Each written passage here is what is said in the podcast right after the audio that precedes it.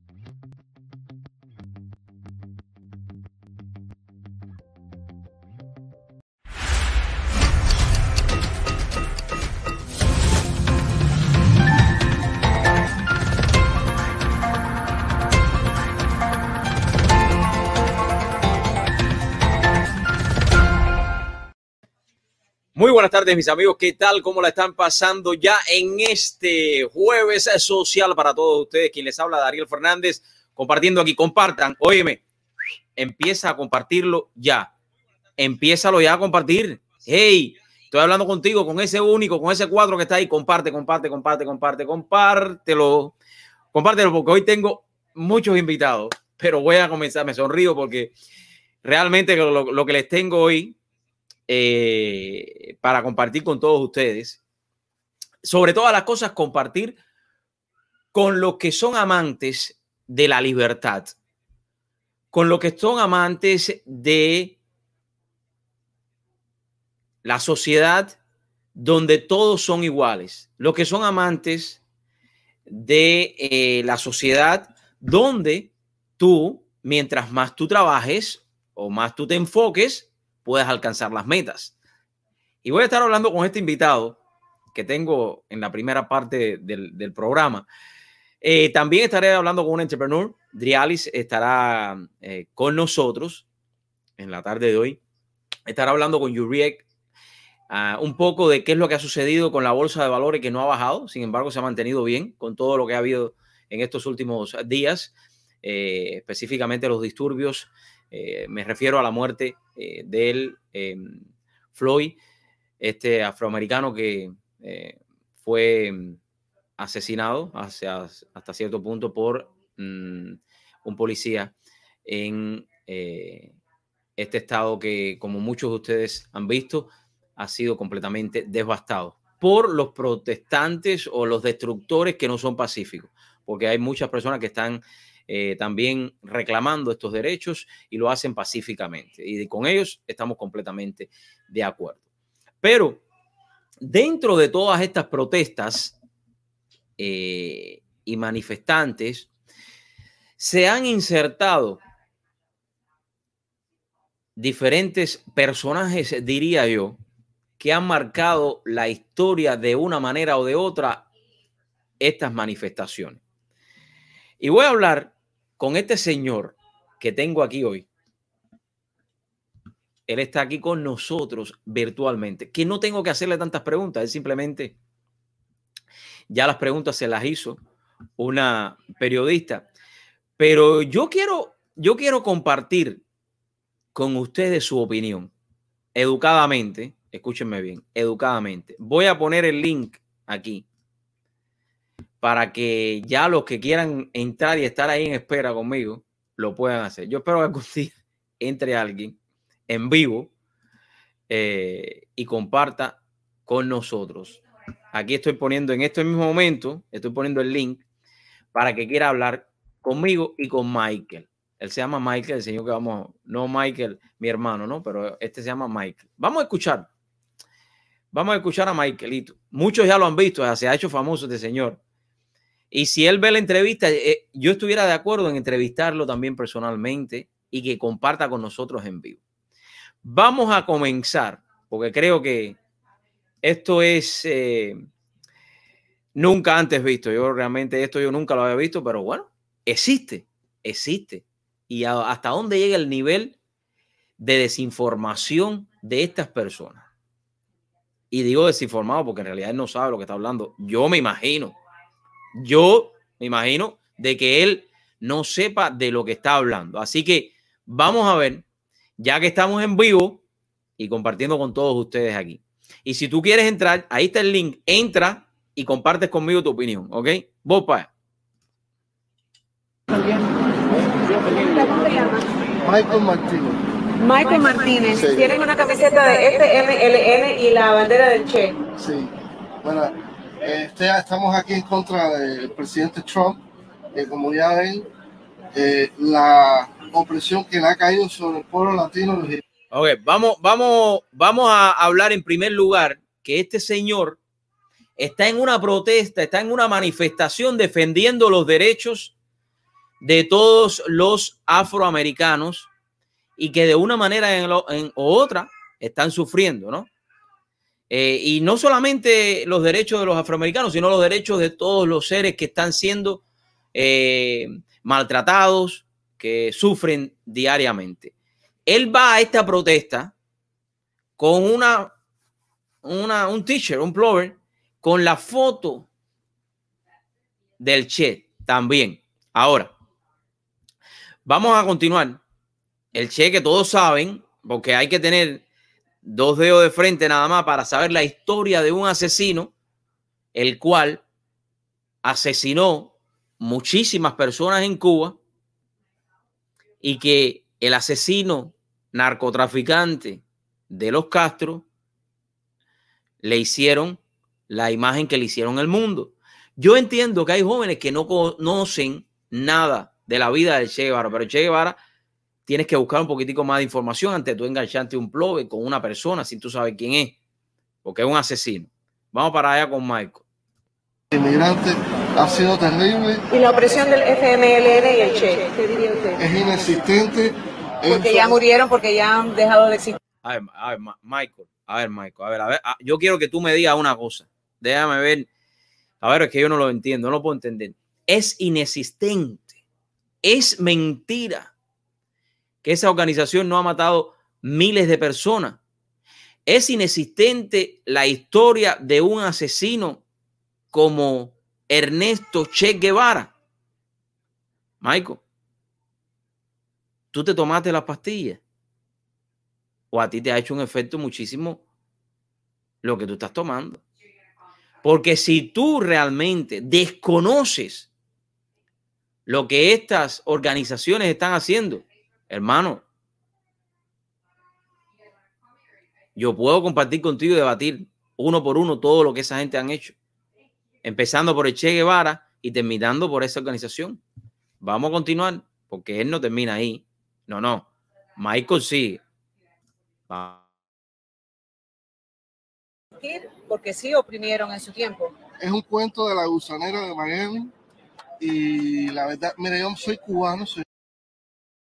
A ver, Michael. Es un cuento de la gusanera de Miami que los comunistas han asesinado millones y millones de personas en el mundo que los socialistas lo han hecho también. Es un cuento lo que Che Guevara hizo en Cuba y trató de hacer también en América Latina.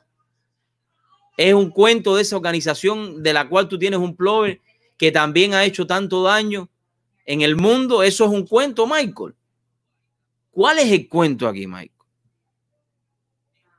No son gusanos los que viven en Cuba, en los que viven en Miami, no son gusanos los que han tenido que emigrar. Y me voy a referir al tema de los cubanos hoy, pero el lunes, el lunes o el martes voy a hablar de los nicaragüenses también que están sufriendo, de los venezolanos a los cuales tú defiendes, a ese gobierno, desgobierno venezolano de que ha acabado con, con toda Venezuela. Pero no es mentira. Hay personas que viven aquí en Miami, viven en el mundo entero, cubanos que han emigrado porque el Castro comunismo asesino ha hecho que en muchos casos emigren. Eso sí es verdad, Michael. Si tú no sabes, yo te puedo explicar y te puedo mandar listas de todo lo que ellos hacen. Ahora, si tú lo quieres entender o no, ya eso es tu problema, Michael. ¿Ok? Ya ese es tu problema. Vamos para allá. Yo vivo en la pequeña Habana. ¿De qué país es usted? Cubano. Él vive en la pequeña Habana, vive aquí en Estados Unidos, pero no se va para Cuba. Pero usted, no, no, es que esto es, esto es eh, inexplicable. Él dice inexistente, esto es inexplicable. Lo que este hombre, lo que este señor va a decir en unos segundos. No se mueva, compártalo para que la gente lo vea. Yo soy cubano y estoy aquí expresando mi libertad de expresión en contra de un presidente tiránico, fascista, para lo peor que ha existido en este país. Estoy aquí en los Estados Unidos expresando mi libertad de expresión. Ven acá, Michael. ¿Tú sabes cuántos palos dan directamente en Cuba? ¿Tú sabes cuánta gente te aparece en Cuba hoy por hoy? Por decir simplemente y nada más que la verdad. Tú sabes que en Cuba, tú lo sabes bien, Michael, a los niños le quitan la leche cuando tiene 6 o 5 años. Cuando más le hace falta. Y eso tú no lo puedes decir en la calle, Michael. Porque si tú lo dices, el gobierno te coge, te da dos palos, te mata, te esconde o te suelta vivo, toma magullado y acaba contigo. ¿Tú sabías eso, Michael? Porque tú estás aquí en los Estados Unidos tú puedes salir a protestar pacíficamente en los Estados Unidos. Pero en Cuba tú no puedes salir a decir eso. Eso que tú estás diciendo en Cuba, eso de que aquí hay un presidente tirano, como tú dices, eso tú lo dices en Cuba. Y es posible que tú más nunca veas la luz. Y tú lo sabes bien. Tú lo sabes bien. Vamos a seguir a ver. ¿Y para usted la solución es el comunismo, el socialismo? Seguro que sí. ¿Usted cree que es mejor eh, un sistema socialista que el sistema que tenemos actualmente? Está completamente claro. Es evidente, este país está luchando por eso, con a ver, Michael, es evidente que tú quieres en los Estados Unidos un comunismo, mijo. Es evidente, Michael. Michael, yo nunca he tenido la suerte de conocerte y no sé si lo haga algún día. Pero yo creo que nada de lo que tú estás diciendo, tú tienes absolutamente un, una prueba real que justifique lo que tú estás diciendo. Porque tú te salvaste que esa periodista estaba ahí, te quiso entrevistar. Y el mundo entero te ha visto. El mundo entero te ha visto. Pero no hay una prueba sólida de lo que tú estás diciendo, Michael. Cuando el comunismo lo único que ha traído en el mundo entero es destrucción, maltratos, campos de concentración. Y en Cuba, ni se diga, vamos a seguir escuchando al señor Michael. Con Bernie Sanders queríamos un presidente auténtico y ya vieron cómo eh, lo hicieron un proceso para descarrilarlo completamente, porque esto es una tiranía. Ok, de acuerdo con Bernie Sanders. Michael, tú no sabes tú no sabes ni tienes la más mínima idea quién es Bernie Sanders. ¿Quién es el que está apoyando a Bernie Sanders? Ni muchos de sus seguidores lo saben tampoco, porque nunca lo van a saber. Un hombre que esté de acuerdo con un sistema sociocomunista no puede ser un verdadero candidato tanto es así que simplemente fue eliminado. Porque destruir la sociedad norteamericana, destruir lo que muchos han logrado en todos los años de la vida de esta gran nación, es lo que hoy por hoy, 2020, muchas instituciones a nivel mundial sociocomunistas quieren hacer y quieren obtener el poder de este país para llevarlo a la tierra, para desarmarlo, para acabar con este país. Pero no lo van a lograr. No lo van a lograr. Y te lo voy a demostrar. Seguimos escuchando a Michael. Escuchen esto, que ahora es cuando esto se pone bueno. De acuerdo con el socialismo y el comunismo, ¿por qué no vive en Cuba, donde puede estar perfectamente pues, libre entre sus ideales? Porque Cuba ya existe una revolución y donde hace falta hacerlas aquí. ¿Están escuchando? ¿Están escuchando eso? ¿Están escuchando esto? Vamos, vamos a volver atrás para que me lo escuchen otra vez. Escuchen esto, importante la pregunta de la periodista. Cuba ya existe una revolución y donde hace falta pues, libre entre sus ideales. Porque Cuba ya existe una revolución y donde hace falta hacerlas aquí. En Cuba ya existe una revolución y donde hace falta hacerla aquí. El pensamiento de este señor,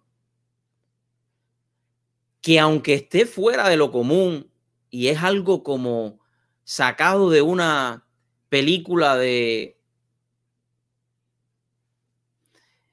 de ciencia ficción, es la realidad que muchos tienen en sus cabezas.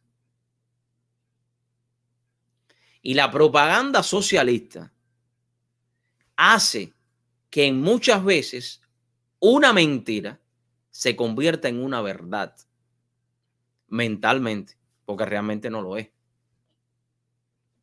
Vamos a seguir. Hay que luchar por eso. Entonces, sería una cobardía mía irme para donde está fácil.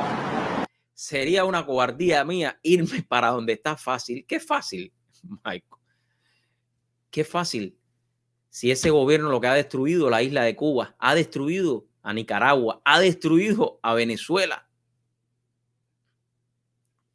Y yo sé, y el mundo sabe, que hay muchos millonarios que le pagan a personas como a ti para que digan y hablen estas cosas también, Michael. Lo sabemos. Quizás no sea tu caso. Quizás tú estés convencido mentalmente, físicamente, que lo que estás diciendo es la verdad. Y yo no estoy queriendo decir que tú seas a lo mejor una mala persona. Pero yo creo que en la vida, cuando tú vas a dar un criterio, tú tienes que tener la base suficiente para afirmar lo que tú estás diciendo o lo que personas como tú repiten día a día. Porque en la vida tú no puedes hablar por hablar, Michael. Vamos a ver qué termina diciendo. Usted dice que aquí hay represión, sin embargo en Cuba sabemos que hay opresión. ¿Cómo lo justifica? Yo nunca lo he visto. Yo, he participado en mis protestas donde nos han caído a... Él nunca ha visto que en Cuba hay represión. Él nunca ha visto que en Cuba se le da golpe a las personas. Él nunca ha visto que en Cuba eso que dijo él de tirano Simplemente decir eso en Cuba es para toda la vida encerrado en una cárcel. Y lo es, Michael. Por menos que eso, hay personas que han perdido la vida hoy. Y te puedo mencionar a muchísimos que han perdido la vida por la libertad. Personas de estos años de nosotros. Entre ellos Osvaldo Payá, y muchos más, que me cansaría decirte la lista. No solamente los que se conocen, sino los que perdieron su vida cruzando el estrecho de la Florida para buscar tierras de libertad. Libertad que hoy personas que piensan como tú quieren acabar. Eso, Michael, está mal. Y quizás hoy tú no lo veas así, pero un día, si de verdad, fíjense bien, si de verdad estas palabras tú las estás, diciendo de corazón, Michael, si tú estás diciendo estas palabras de corazón, un día, esa mente se va a unir con tu corazón y vas a poder descubrir la mentira que estás diciendo, hermano y una mentira sin base. palo a macanazo. En Cuba. Aquí, no, en Cuba yo nunca he visto eso. En Cuba jamás han usado gas lacrimógeno, jamás. Sin embargo, aquí en Miami sí. En Cuba jamás han usado gas lacrimógeno, claro, porque no hay. Ellos no tienen ni eso. Y si lo tienen es viejo, es de la, de la URSS. De ahí lo tienen guardado las unidades militares y ya se ha, eh, ya está vencido. No lo pueden tirar. Michael, hermano, no tengo nada en contra tuya. No lo piense. Pero creo que era necesario poder compartir esta pequeña entrevista contigo. Y si un día quieres hacerlo de verdad y compartimos y dialogamos, lo podemos hacer. Lo podemos hacer. Pero creo, hermano mío, y estoy seguro, estoy súper, súper que seguro, que cuando uno da una opinión, tiene que darla con base para que uno no se deje manipular ni desinforme a los demás. Así que ese, ese era mi mensaje para ti. Y para los que muchos como tú, que no son malas personas, bueno, me imagino que no todos sean malas personas, a lo mejor lo tiene en su cerebro, le, le programaron el cerebro, el cerebro y le hicieron pensar que eso es verdad. Pero no es verdad, Michael. Hay millones y millones de personas que han sido víctimas del comunismo, que han sido víctimas del socialismo. Y todos esos que tú dices, que no voy a mencionar porque es una gran falta de respeto de tu parte y de todos los que lo dicen, ese eslogan que le pusieron a, a los que se fueron, huyeron, votaron un día de esa tierra donde yo nací y muchos nacieron, que se fueron porque no podían hacer otra cosa. Esos sí sufrieron. Sí sufrieron. Pero a lo mejor tú no lo entiendes hoy como te dije, pero un día, un día lo vas a entender.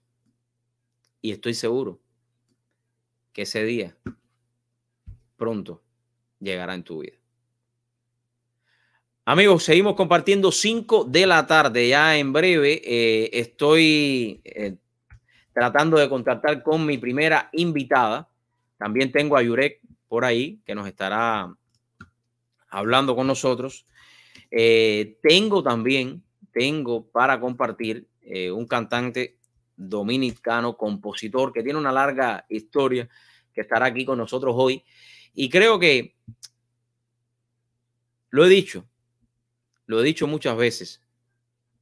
Y en el día de ayer tuvimos la oportunidad de compartir con Jazz González, que vamos a estar poniendo la entrevista, que lo más importante que tú tienes como ser humano en tus manos es tu vida. Y de la manera en la cual tú puedas manejarla es lo que te va a ir forjando o te va a ir calando en lo más dentro de ti. Para que un día tú también puedas contarle a tus hijos, a tus nietos, tus historias, pero que sean historias buenas, que sean historias que inspiren a esas nuevas generaciones, porque todos nosotros tenemos ese, hasta cierto punto, granito de arena, esa responsabilidad social con las nuevas generaciones. Porque de la manera que yo miro hoy muchachos que tienen 25 años, no es de la misma manera que yo miraba la vida cuando yo tenía 25 años. La miro diferente. Es por eso que cada uno de nosotros tiene una responsabilidad social. Lo que sale por tu boca, de la manera que tú te expresas, de la manera en la cual tú quieras hacer tu voz valer, de la manera en la cual tú tratas a los demás, es ahí donde va a estar ese punto importante donde los demás también te van a tener en cuenta a ti. Y es lo único que vamos a poder dejar en nuestra vida. Es lo único que vamos a poder dejar en nuestra vida. Cuando tú siembras una semilla, cualquier semilla, ya tiene un proceso de germinación y crece la planta. Pero para sembrar esa semilla, para que crezca la planta y después de un buen fruto, tenemos que buscar la tierra, trabajar la tierra, buscar una maceta, poner la semillita, cuidar la semilla, echarle agua, ponerla en el sol. Y ya después tú vas a ver cómo eso va a ir creciendo. Y un día se convertirá en una planta, en un árbol que va a dar su fruto. Y aunque tú pases por el mundo, esa planta va a estar ahí. Y así es que nosotros tenemos que hacer en nuestra vida. Nosotros no podemos dejar que el mundo pase por nosotros.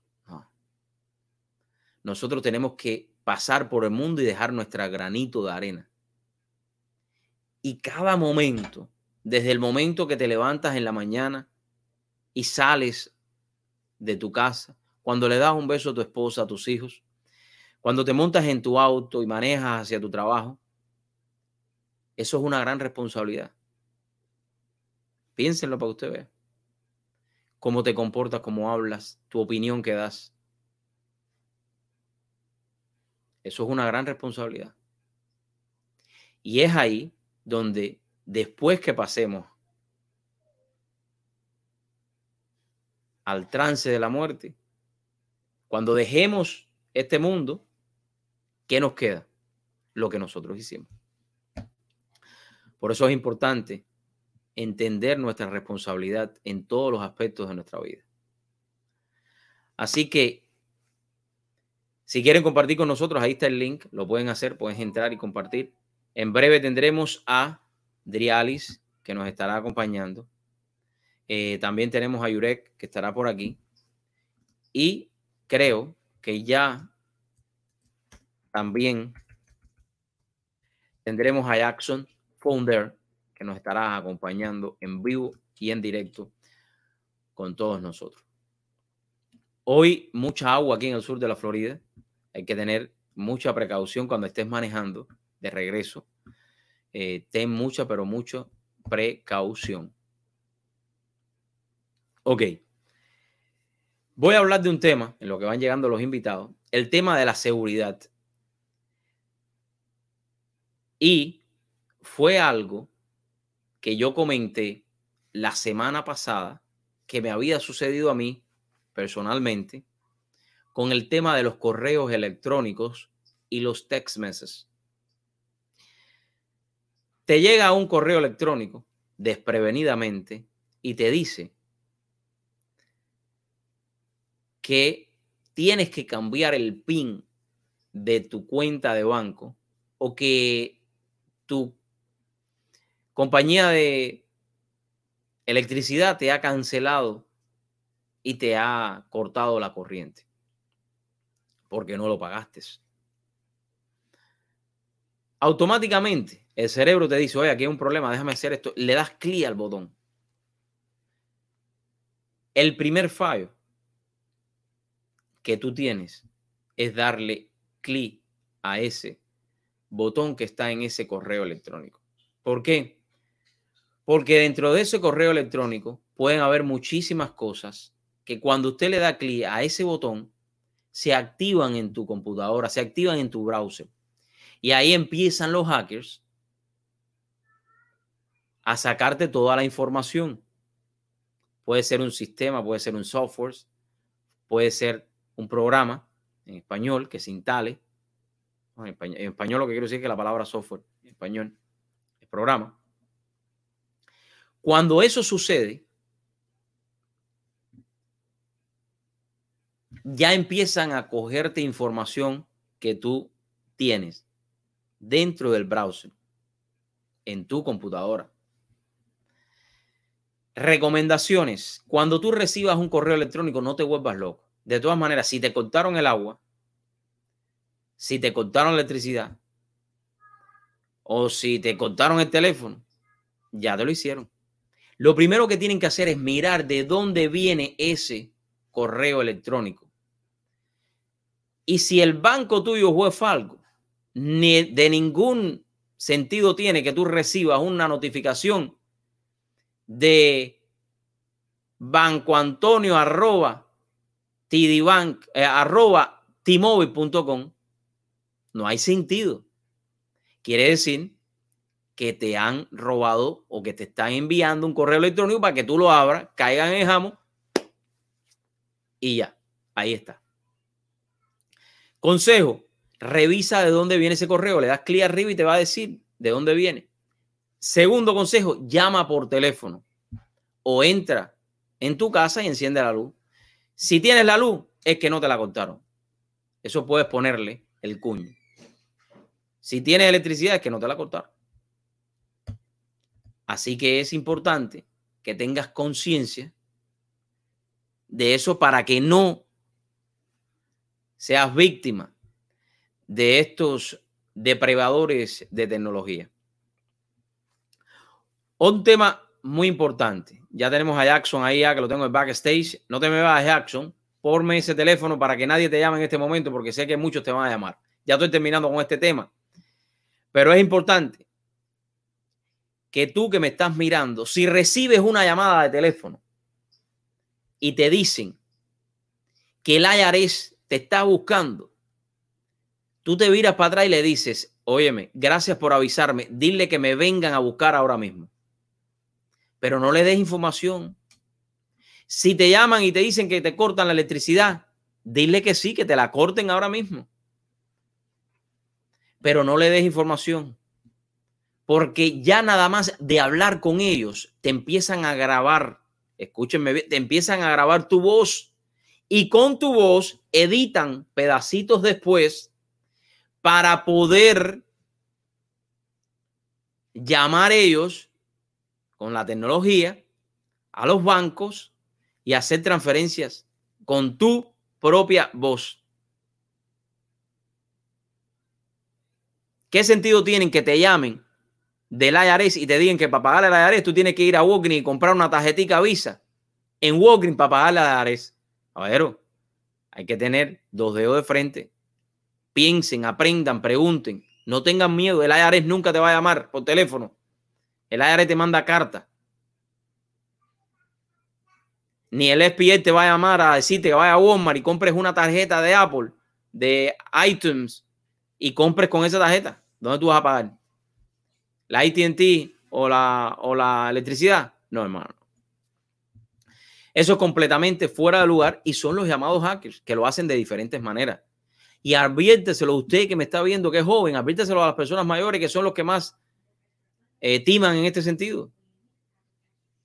El IRS no llama para pedirte dinero y menos para que pague con una tarjeta prepagada de Walgreens, CVS o Walmart. Así que les dejo con esa. Porque ya quiero dar la bienvenida a nuestro invitado de hoy. Oye, ¿por qué te estás riendo, Edson? Bueno, siempre te estás riendo, mi hermano. Siempre estás riendo. ¿Cómo te... Sí. cuéntame. Eh, gracias, Daniel, por esta invitación tan importante, tan agradable. Y qué bueno escuchar esos consejos sabios tuyos, además con mucho conocimiento, porque tú te desenvuelves en el, en el ambiente de, de las publicidades, donde tienes que relacionarte con universidades, con, con personas del gobierno, con, con escuelas, dentro de, de, escuelas importantes aquí en los Estados Unidos. Y además te, te, te eh, vasto conocimiento de lo que es eh, nuestra cultura, que, que, es una cultura noble y una cultura que se deja engañar muy fácil por, por desaprensivos que andan haciendo cosas que saben que son ilegales, la hacen, y la hacen aquí en este país, donde en los Estados Unidos la contra ya a todo el mundo le dan sobre, pero cuando se la jalan, ya tú sabes. No, el problema es que Jackson, sabemos que las personas viven muy, pero muy eh, agitadas. Sí, sí. Y cuando estás en ese trajín que alguien te llama y te dice, me cortaron la electricidad, ¿cómo que me cortaron la electricidad? Si yo tenía, ah, pero me acordé que la tarjeta la habían cambiado, sí, no le daba la tarjeta, sí, coge la tarjeta, niño, ahora mismo, papá, papá, coge la tarjeta, niñón, sí, sí, déme la tarjeta usted que yo voy a cobrar, papá. Y cuando viene a ver que llega a la casa, yo tengo electricidad. Claro. A mí me colga, me, ya, ya. Ahí le... igual, igual, que otro que cogen a personas mayores, le dicen que, que es un ticket de la lotería, otro que le dicen que fulano tuvo un accidente, que tiene que ir rápido eh, hay un sinnúmero de personas que están haciendo eso hoy en día, pero uno a través de estos medios, como que tú tienes ahora mismo, que son medios instantáneos y, y, y, medios de más importantes, porque son medios serios. Eh, las personas se pueden conectar y, hasta compartir este video para que sigamos viendo los ojos, para que entendamos que en esta vida eh, el que la hace la paga y la deshonestidad no lleva nada a ningún lado a nadie. Gracias. yo, eh, y en muchos casos, ellos llaman de otros países. Yo he tenido momentos, he tenido casos que me han llamado desde, con acento, desde Irán, desde otros países lejísimos, para decirme de que ya vienen ya en camino a cogerme preso, porque hay que pagarle a la área. Yo, tengo, yo tengo un hermano que le hicieron una carta diciendo que tenía una fortuna en un país que, por respeto a lo que son serios, no lo voy a mencionar, eh, muy lejano, y le dijeron que él tenía una fortuna, que le dejan unos millones, que mandara un cheque, y mi hermano, una persona que, que sabe que eso no es verdad, le dijo, pues mire, que llame a otro, que yo no soy la persona que ustedes van a engañar. Y también lo hacen desde las cárceles. A, eh, eh, a nivel mundial, hay una red de personas que cometen fraude eh, a través de, las redes sociales. Diariamente, dedicado, dedicado, dedicado, dedicado a eso. Oye, gracias por la oportunidad de compartir con nosotros acá. Eh, creo que para mí es un honor tenerte hoy. Y háblame un poquito de, de Jackson Fondeo. ¿Quién es Jackson? Eh, bueno, Jackson Fondeo es un, un, ser humano nacido en la República Dominicana, cargado de muchos sueños, de una familia extensa, 14 hijos, de padre y madre, nueve varones y cinco hembras. Mi padre ya partió a los brazos de Dios, una hermana mayor mía también partió, pero seguimos todos. Mi mamá está como un roble con 80 años, gracias a Dios. Soy padre de cuatro hijos, tengo un nieto. Eh, me desarrollé desde la temprana edad de los 10 años en la música a nivel profesional, llegando a los estudios de grabación a los 10 años, habiendo trabajado con las más importantes orquestas nacionales e internacionales en grabaciones en vivo, entre ellas Wilfredo Vargas, Bonnie Cepeda, Johnny Fernández, Fernando Villalona, Café Colado, una orquesta de niños, de juvenil, que viajamos a Europa, Estados Unidos, el mundo prácticamente. Y de ahí surge, eh, viene la idea de venir a los Estados Unidos a formar una familia, donde en mi primer matrimonio procreé dos hijos hermosos, uno que tiene 27 años y uno que acaba de cumplir 22. Eh, tengo un nieto de cinco años que le mando un beso, nacido aquí en la Florida. Y tú sabes, como todos los seres humanos que venimos a este país, tenemos que empezar de cero. Y me tocó hacerle todo, eh, trabajar en warehouse, trabajar en almacenes, trabajar parqueando carros, hasta que llegué a estudiar mecánica automotriz. Ese es Jackson Fonder. Óyeme, eh, ¿cuál es la página web de Jackson Fonder? jacksonfonder.com www.jacksonfonder.com. Jackson, tú me hablaste que, llegaste a este país y hiciste de todo. Y yo al principio del programa hoy estaba hablando sobre un señor que defiende eh, los regímenes totalitarios y asesinos del comunismo. Sí. Eh, y en muchos casos, muchos de los que hemos emigrado, no es el caso de, ustedes, ¿no? Gracias eh, hemos emigrado a esta tierra de libertad que nos da todas las posibilidades. Pero hay algo muy importante que cada uno trae consigo, si se lo enseñaron, que es el esfuerzo, que es el sacrificio. a ti siempre te gustó la música, tuviste que buscar otras maneras también de buscar el sustento, ¿no? Claro que sí, claro. ¿Por qué eso es tan importante? Bueno, tú acabas de decir ahora mismo una parte muy sensitiva la parte de los gobiernos, ya sean totalitarios o los gobiernos corruptos, que que le han creado la cultura a los seres humanos de que nosotros somos un objeto de cada uno de ellos y que, debemos hacer eh, las cosas como si fuéramos eh, eh, títeres. Entonces, desde aquí quiero extenderle mis saludos a todo el pueblo hermano cubano que estuve allá en el último festival de Varadero en 1988 y se portaron muy bien conmigo. Fui con orquesta de merengue en contra de mi voluntad, porque, porque yo, yo soy una persona que a mí no me gusta los regímenes totalitarios, pero, pero conocí una parte hermosa de Cuba y de su gente. Entonces, eh, precisamente nosotros en los tiempos que yo nací ya, no existía lo que era un régimen totalitario, que lo tuvimos también, Rafael Leonidas Trujillo, de 1930 a 1961. Yo no, yo no nací en esa época, yo nací en 1968.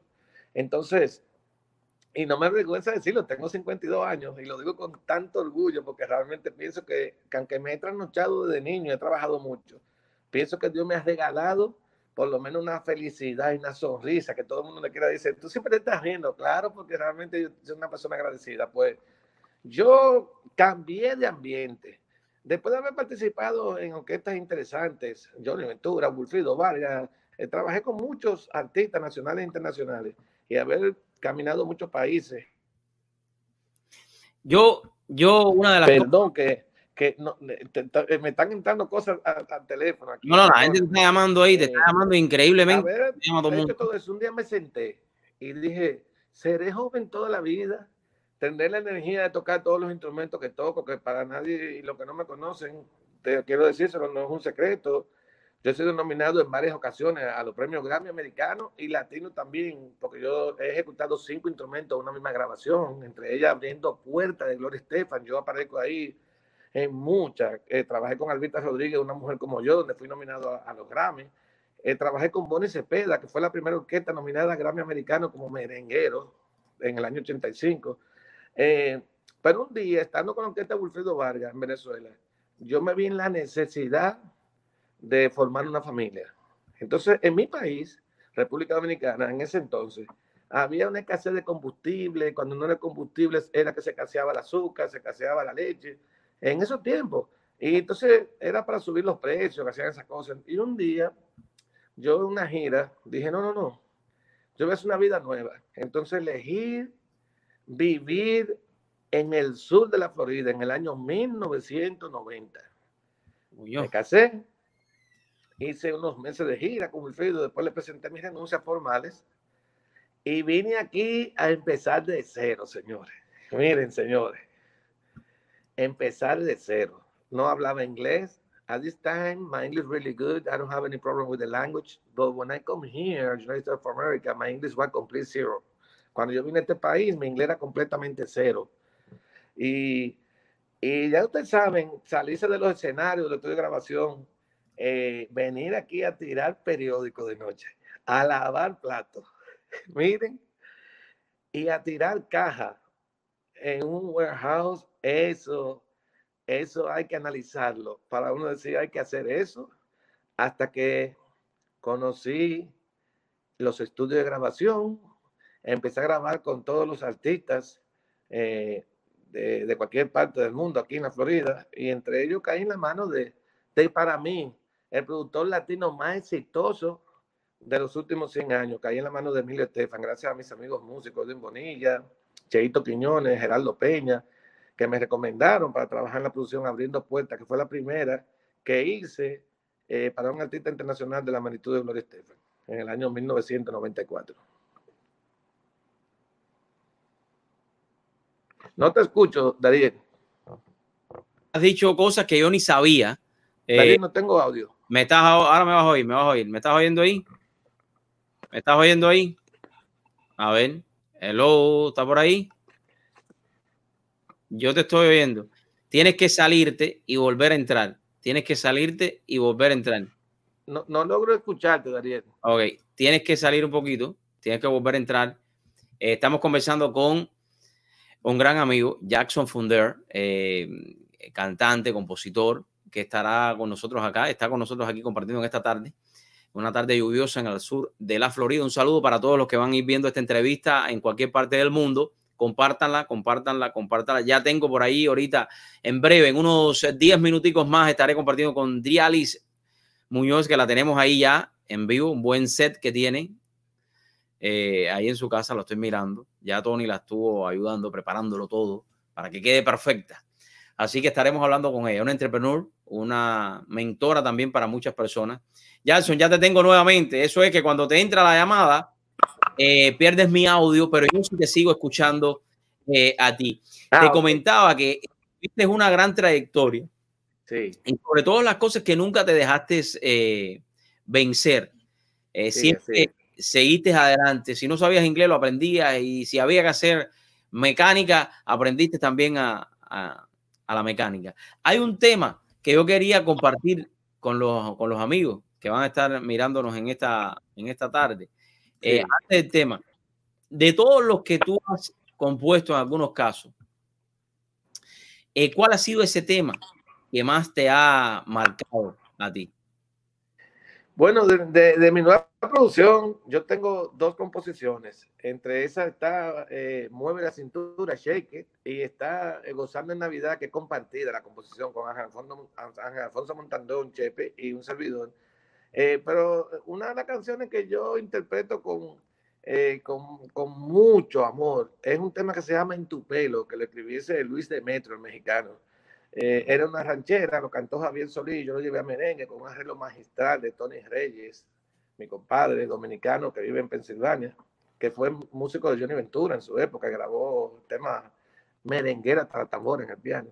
y, y y luego de ese también un tema que se llama Pasa la vida, que no es letra mía, no es arreglo mío, es arreglo del maestro Dionis Fernández, eh, en la República Dominicana, el mismo arreglista Wilfrido Vargas, del africano y de muchos merengueros. Vamos a escuchar ese temita, vamos a escuchar ese temita ahí, un momentico. Vamos sí, un tema importante, sí, un tema importante. Gracias.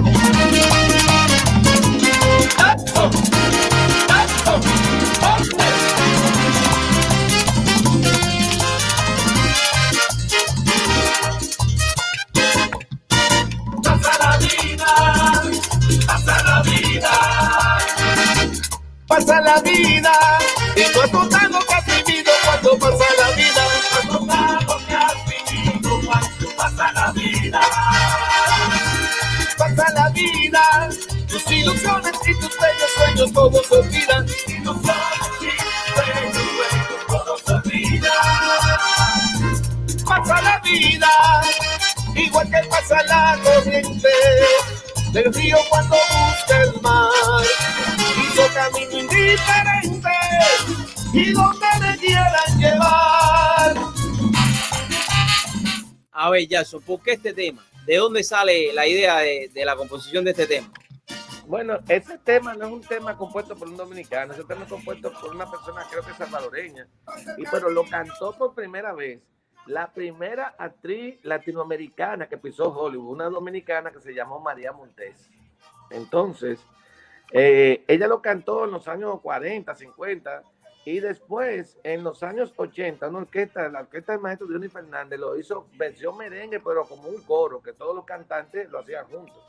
Y en ese entonces yo participaba como percusionista en la orquesta de Johnny Fernández. Entonces yo siempre decía, el día que yo tenga un proyecto eh, mío, que yo vi por otro, que yo voy a grabar ese tema otra vez, porque es un tema que tiene un mensaje que ahora mismo, en este momento tan difícil que estamos viviendo mundialmente con esta pandemia, eh, que quieras o no, y llámese lo que la gente ha dicho, lo que no ha dicho, realmente esta pandemia ha afectado al mundo entero, ha afectado la economía, ha afectado el nivel emocional de la persona, nos ha ayudado a muchos a reencontrarnos con lo de nosotros, hemos sacado tiempo para hacer nuestras cosas. Así mismo, ¿eh? ¿eh? Hemos aprendido inmenso y como dijo el ex pelotero Manny Ramírez, le dijo a David Ortiz en una entrevista que yo vi, David, si tú no, si, si las personas no cambiamos después de esta pandemia, que compremos un pico y una que no enterremos vivos, porque realmente esta ha sido una lección de vida para, para la humanidad, para el mundo, para no importa dónde sea. Entonces, esa canción, Pasa la Vida, me gusta mucho porque el mensaje, el mensaje lo dice todo. El mensaje te, da como, como reflexionar en cada uno de los puntos de tu vida, ¿no? Yo creo que eso es sumamente importante. Y, y, esa canción yo la grabé en el 2017 Y cuando la llevé a la República Dominicana, hasta el propio arreglista, que, que fue que hizo el arreglo, que ya lo había grabado del maestro Johnny Fernández, eh, a quien le mando un saludo en cualquier parte, está en la República Dominicana, eh, él mismo se sorprendió. ¿Y por qué usted eligió esa canción? Yo dije, porque yo esa canción cuando tocaba con usted dije que un día le iba a traer de vuelta para atrás. Y ha tenido una aceptación enorme, incluso en un tiempo donde el merengue convencional derecho, con la tambora derecho, este, estaba como dejando de existir, nada más lo mantenía Sergio Vargas y, pocos artistas, Johnny Ventura. Entonces yo dije, no, no, eso hay que traerlo de vuelta. Entonces lo traje un poquito con un poquito más de velocidad, con los sonidos eh, high definition de ahora y con un videoclip que es un, un video lyric que, que, se está usando mucho, que la gente puede ver al artista, cantar la canción, ver paisaje. Y me, ha funcionado, me funcionó muy bien, aunque paradójicamente yo estaba sonando junto con ese tema en la República Dominicana un tema navideño que se llama Gozando en Navidad, que ese sí arreglo mío, composición de Ángel Montanón y de un servidor mío también. Y lo estaba sonando junto cosa que lo vieron rarísimo en el país, porque casi nadie suena dos temas juntos en todo tiempo en la radio, pero a través de muchas relaciones que yo tengo de toda mi existencia en la música, pues yo tengo en la música 42 años la música, eh, me abrieron las puertas y, y, y de ahí surgí y, y, entonces promocioné la canción En tu pelo. En tu pelo tengo yo, esa que, que le escribió el señor Luis Demetrio, ya fallecido, mexicano y que le hiciera famoso a nivel mundial Javier Solís.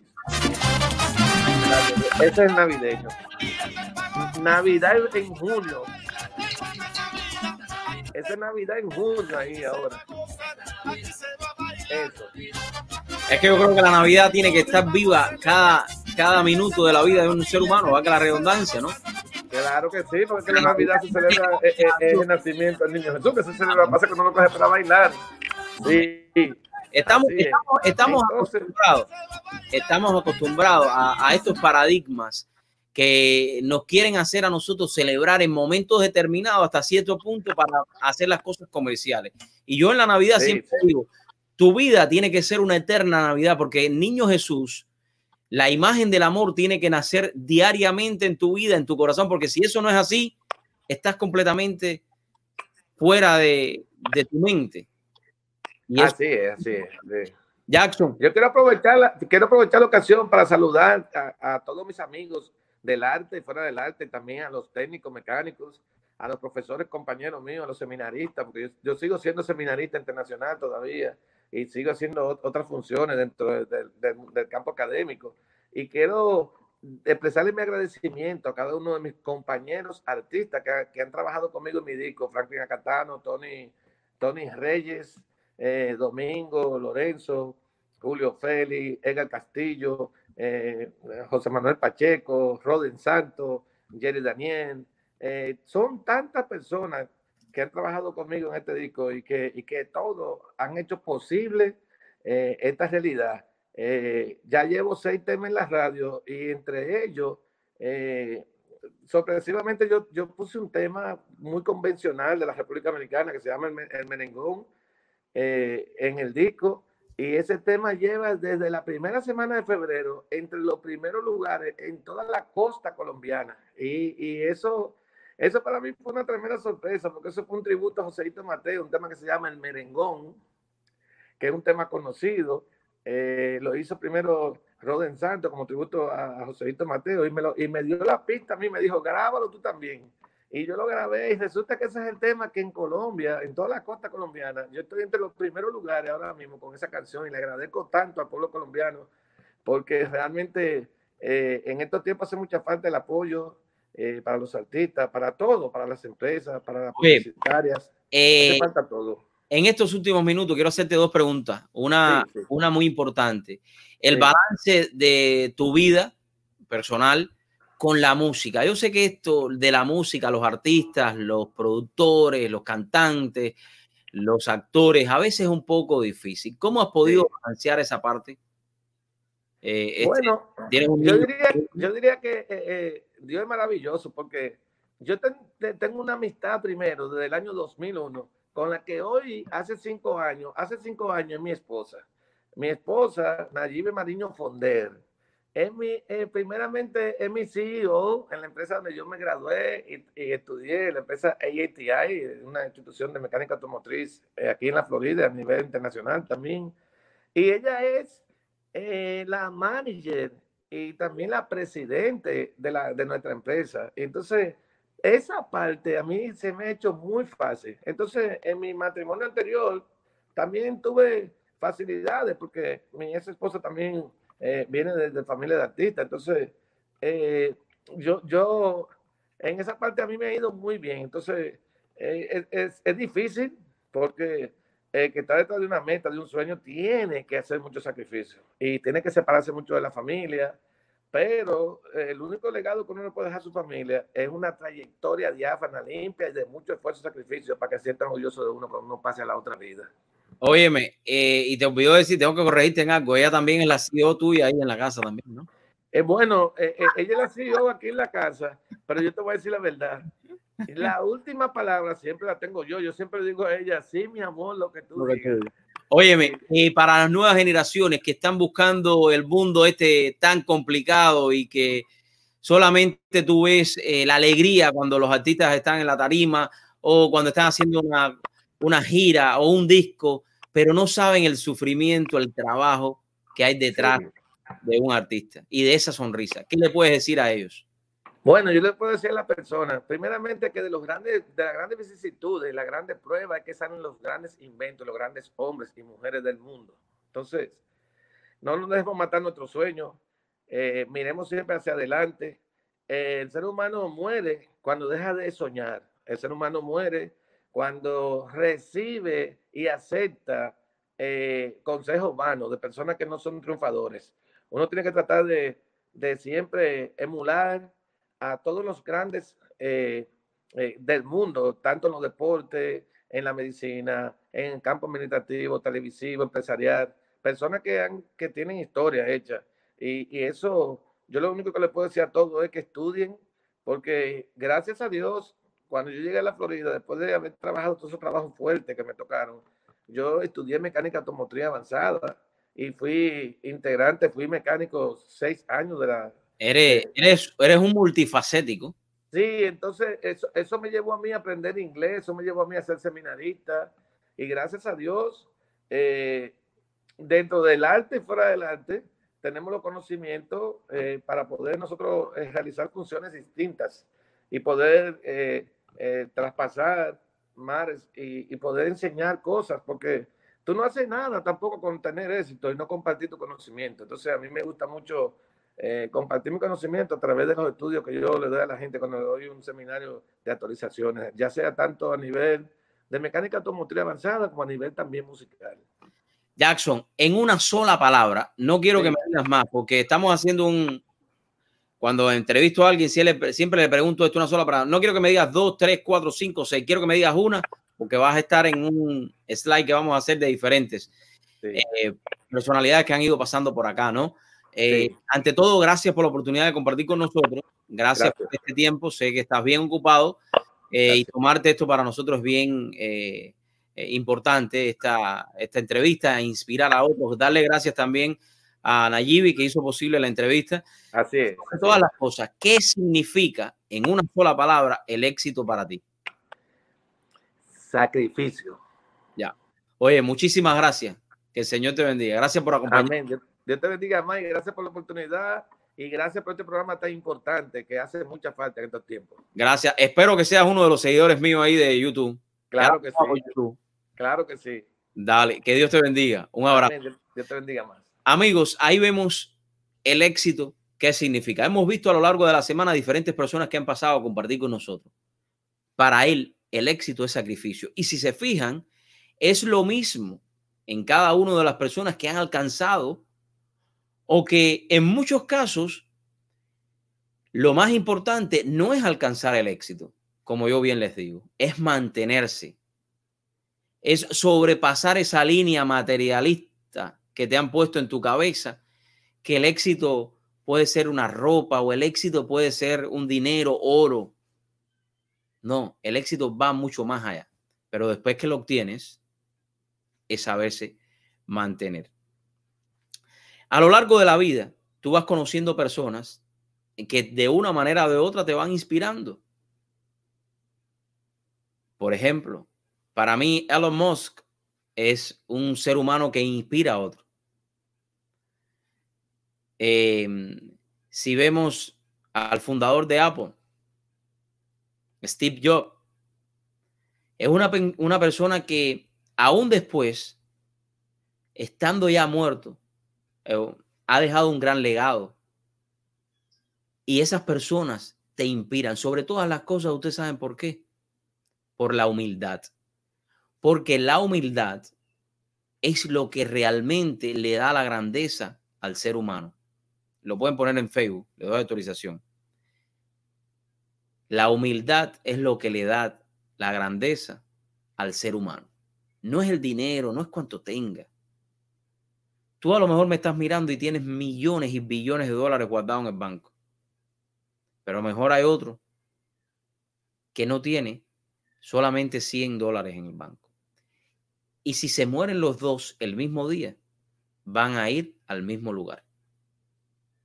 Es por eso que la grandeza de cada ser humano no está en lo material. Y en mi caso, yo he compartido, he conocido diferentes eh, personas, hombres, mujeres, que de una manera u otra le han aportado a mi vida profesional. Y una de ellas la tengo acá en esta tarde y le voy a dar la bienvenida ya, Drialis Muñoz. Drialis, muy buenas tardes, gracias por acompañarnos aquí. Buenas tardes, buenas tardes, mi querido Dariel, ¿cómo estás? Te hiciste el pelo, te fuiste. No, yo misma me lo hice. De verdad, óyeme, increíble. Yo misma, yo misma hoy me lo hice con el blower. Oiga. Yo me pongo la, yo me pongo las extensiones. Tú sabes que hay mucha gente que no, no le gusta decir que se ponen extensiones. Yo sí me pongo las extensiones. Y cuando la gente me dice, el pelo está lindo, es tu pelo, yo le digo, si es mío. Claro. Porque yo me lo compré y estoy orgullosa de eso. ¿Cómo estás, mi Dariel? Todo bien, todo bien. Tú sabes que una vez traté, ahora que me están saliendo las canas, de ponerme extensiones, pero no pude. No me dio. No, las canas te quedan bonitas. Además dicen, dicen mucho de ti, de tu experiencia, de que los años te, te van moldeando. Los años te van moldeando, así mismo es. Yo creo que la vida va día a día, hora a hora, minuto a minuto. Oye, gracias por, por, compartir acá en esta tarde. Gracias a Tony también, que ahí lo vi acomodándote la cámara. Eh, ingeniero técnico de producción y de todo. Gracias a ti por, por tenerme aquí hoy esta tarde. Gracias. Lo contrario, di lo contrario de Tony para que tú veas. No, no puedo, es que no, es que no puedo. Yo, yo quiero ponerme brava con él a veces, pero no puedo. Oye, me habla un poquito de Driali Muñoz. ¿Quién es Driali? Bueno, Driali Muñoz es una, una chica que nació en, el año 77, así que ya pasé los 40 y, y, los llevo con muchísimo orgullo. Pasado los 40. Eso, eso, pero los llevo con orgullo.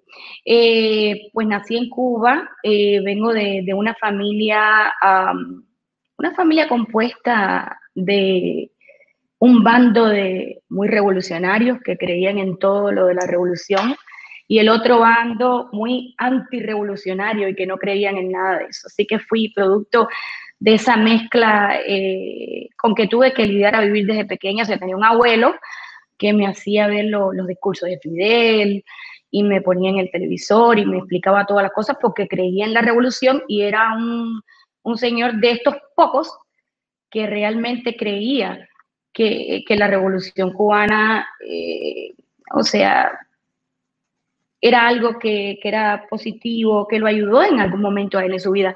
Él era un pobre un pobre guajiro que trabajaba en las salinas de allá del campo y lo sacaron, le dieron una casa, lo alfabetizaron. Y, entonces con esa, con ese incentivo, él creyó en la revolución, defendió hasta su muerte la defendió.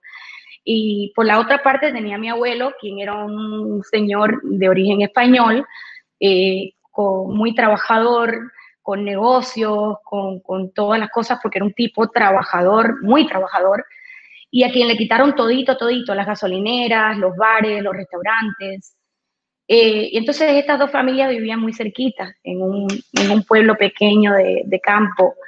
Y, y, los dos abuelos eran muy conocidos, uno porque era el más revolucionario y uno porque era el, el, el, que había tenido mucho y después se quedó sin nada. Y de ahí, de ese producto de, de mi padre, que conoció a mi madre en, en una pasarela de belleza y mi papá era uno de los jueces. Eh, pues ahí salí, salí yo, contenta de haber nacido y, y, siempre en la música, siempre en el arte, muy farandulera. Yo de chiquita, Dariel, eh, era muy parecida a lo que soy ahora, muy regalona, muy conversona, muy, muy besucona y muy abrazona. Así siempre fui yo. Dale, ¿a qué edad llegaste aquí a los Estados Unidos? Bueno, yo llegué acá a los 17 años de edad. Eh, mi papá llegó un poquito antes, o sea que estuve siete años separado de mi papá, quien sufrió muchísimo eh, por, el, por el hecho de ser médico en Cuba y haber dicho, no quiero vivir aquí en este país más, o sea, quiero, quiero cambiar mi vida de ser una persona muy querida a tener un montón de gente persiguiéndolo en, caravanas y gritándole eh, gusano y te cambias por pitusa y escoria. Y yo tras mi ventana, eh, chiquita de cinco años, eh, es una de las, de las primeras memorias y de las primeras heridas que guardo en mi corazón, el ver a un hombre tan respetable como mi padre, que de haber sido director de un hospital, de ser un médico, un cirujano reconocido, a verlo, verlo perseguido, perseguido por, por, por esta gente que, gracias a Dios, en esa oportunidad no le tiraron huevos.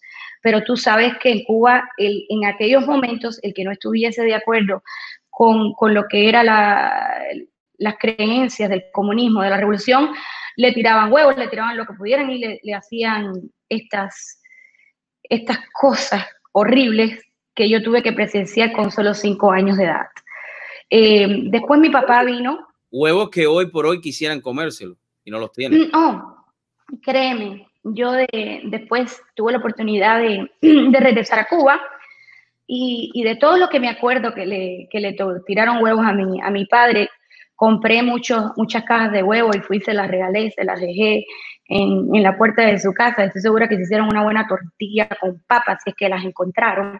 Eh, pero de todas formas no les guardo rencor porque muchos de ellos estaban eh, siguiendo el juego hay mucha gente en Cuba, Dariel, que sigue el juego porque tiene necesidad de seguirlo. Em, y así, siete años de separación, por, de separación, por fin mi padre vino para este país.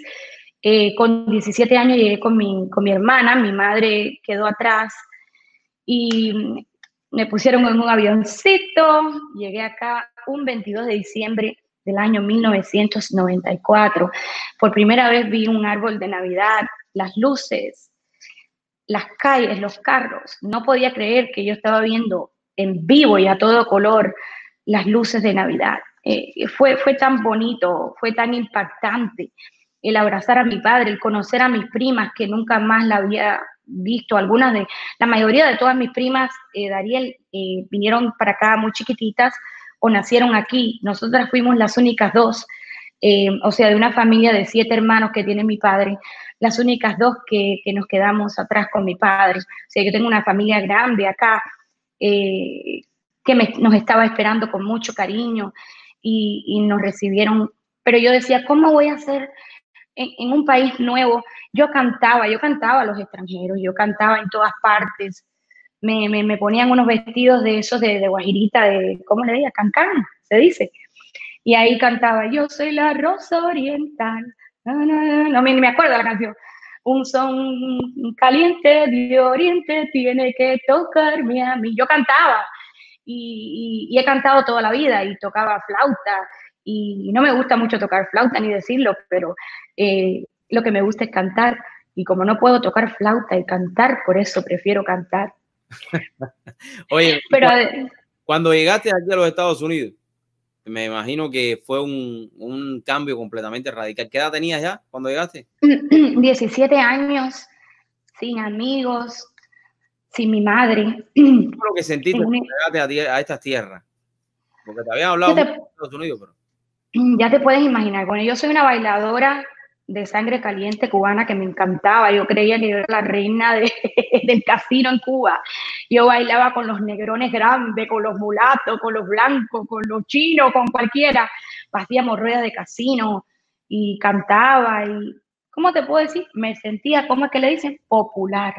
Y cuando llegué aquí, no conocía a nadie. comencé a vivir en Hollywood, Florida, donde en aquel momento, en el año 94, no había, eh, o sea, esto que tenemos ahora de esta cantidad de latinos que han venido a vivir para Pembroke Pines y Hollywood. Y, tuve que, no tenía amigos, no conocía en inglés, no sabía ni cómo vestirme. Yo veía las ropas tan grises, las ropas en Cuba eran todas coloridas y amarillas y rojas y de flores. Y cuando llegué aquí, ¿qué es esto? En, en plena Navidad donde nos vestimos con colores diferentes. Y yo qué aburrida que son la gente aquí, cómo se visten de colores. Todo aquí es gris y es que no estaba acostumbrada a que en este país pues tenemos el cambio de, estación y lo hacemos, o sea, también lo identificamos con la ropa y nos vestimos en, summer, en verano, con colores mm, alegres y no, no entendía, así que poco a poco empecé a, a estudiar inglés. Se me pegó muy rápido, ¿sabes por qué, Ariel? Ok porque disparaba lo que fuese. Yo no tenía miedo. Y, yo creo que, que, una de las cosas que me ha hecho hacer todo lo que la gente siempre ha dicho que no he podido es eso. Yo soy muy atrevida. Yo soy fresca como una lechuga. O soy una mujer, ¿qué, te puedo, qué yo te puedo decir? Con muchas eh, imperfecciones, como, como somos todos los seres humanos, pecadora como todos. Eh, o sea, no soy perfecta, pero sí te digo una cosa, soy muy arriesgada. Cuando yo llegué acá, dijo, ¿cómo me meto en la radio? Porque a mí me gusta cantar, pero no conozco una Gloria Estefan, un Emilio. Y, bueno, cantante no creo que voy a ser, pero quiero meterme en la radio. Entonces me metí en una escuela de radio y locución que había en aquel momento eh, maravillosa, que no sé por qué razón no tenemos esa escuela más. Es una escuela técnica de radio y locución y yo tenía un maestro maravilloso americano, Mr. Lobo, que, fue muy duro conmigo y me dijo que, ¿por qué vas a estudiar esto? ¿Sabes cómo, te, cómo vas a entrar tú en, la radio? ¿Tienes algún tío, algún primo o tienes algunos planes de hacer algo más para que te pongan en un buen show? dije, no tengo a nadie, entonces estás perdiendo tu dinero y tu tiempo, niña. Vete a estudiar otra cosa. Y yo le dije, no, yo quiero estudiar radio y locución. Deme la oportunidad, yo estoy pagando por la escuela, o sea, yo estoy trabajando duro para pagarme mi propia escuela. Deme la oportunidad de yo demostrarle a usted eh, si estoy equivocada, bueno, que estoy equivocada y así. Mientras todos mis amigos americanos, que la, clase era americana, iban a la cafetería a comer y a esto, a rumbear, ahí me quedaba yo con mis audífonos en aquella consola con tantos y tantos botones. No sabía ni lo que estaba haciendo, pero yo practicaba ahí, practicaba, practicaba hablar con un lápiz en la boca, tantos botones. No, para, ¿sabes para qué? Para no perder, para perder el acento porque cuando hablamos con un lápiz en la boca, tú lo sabes, eh, pues perdemos eh, la pronunciación que tenemos, la mala pronunciación, y empezamos a utilizar menos la lengua, entonces utilizamos creo que todos los otros músculos que hay y nos ayuda entonces a pronunciar mucho mejor. Así, así, así, hasta que por fin, de una forma increíble, mi maestro, que no quería que yo hiciera la escuela, la clase, eh, me tomó tanto cariño no porque era la mejor estudiante, pero era muy perseverante y él, y él eso lo notó. Y me, dijo, no te preocupes que te voy a meter en, una emisora de SBS. Y ahí hizo sus contactos, llamó al señor Raúl Alarcón, me dieron la oportunidad entonces de hacer mi internado. ¿Qué hiciste ahí en la, estación? En la estación fui a hacer mis prácticas, fui, a hacer mis prácticas, eh, el internado con un gran colega y amigo, perdóname, Víctor Suave.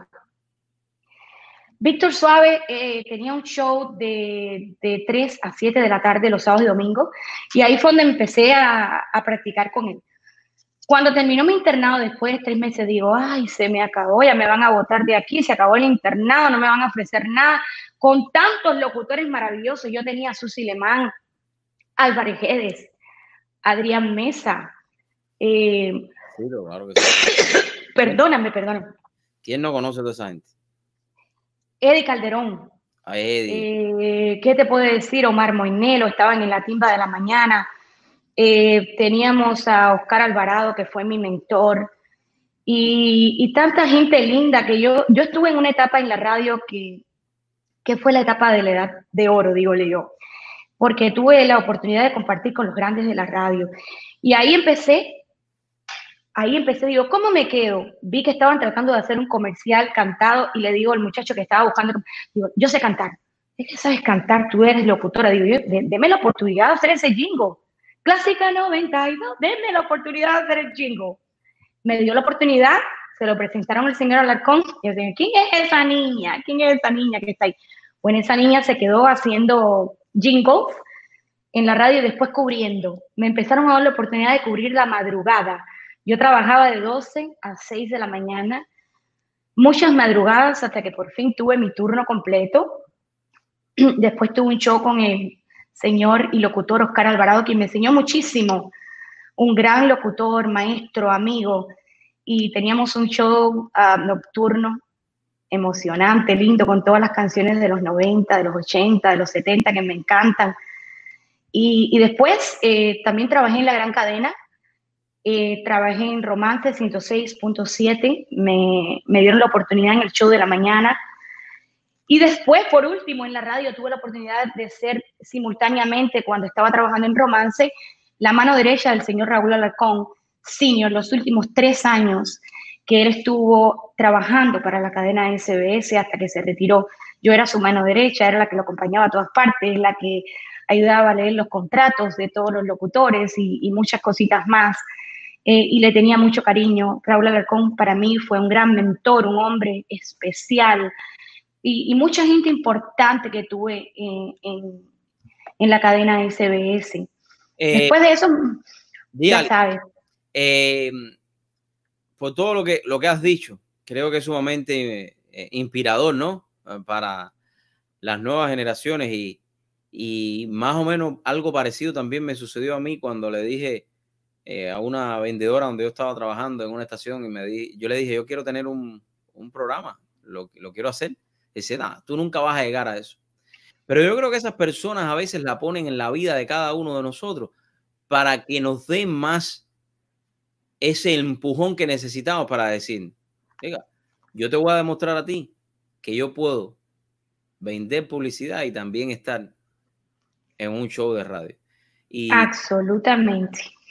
Lo otro es historia, ¿no? Pero yo creo que estas personas también forman parte de nuestras vidas, ¿no? Pero son parte. A veces hay jóvenes que se sienten un poco tristes, ¿no?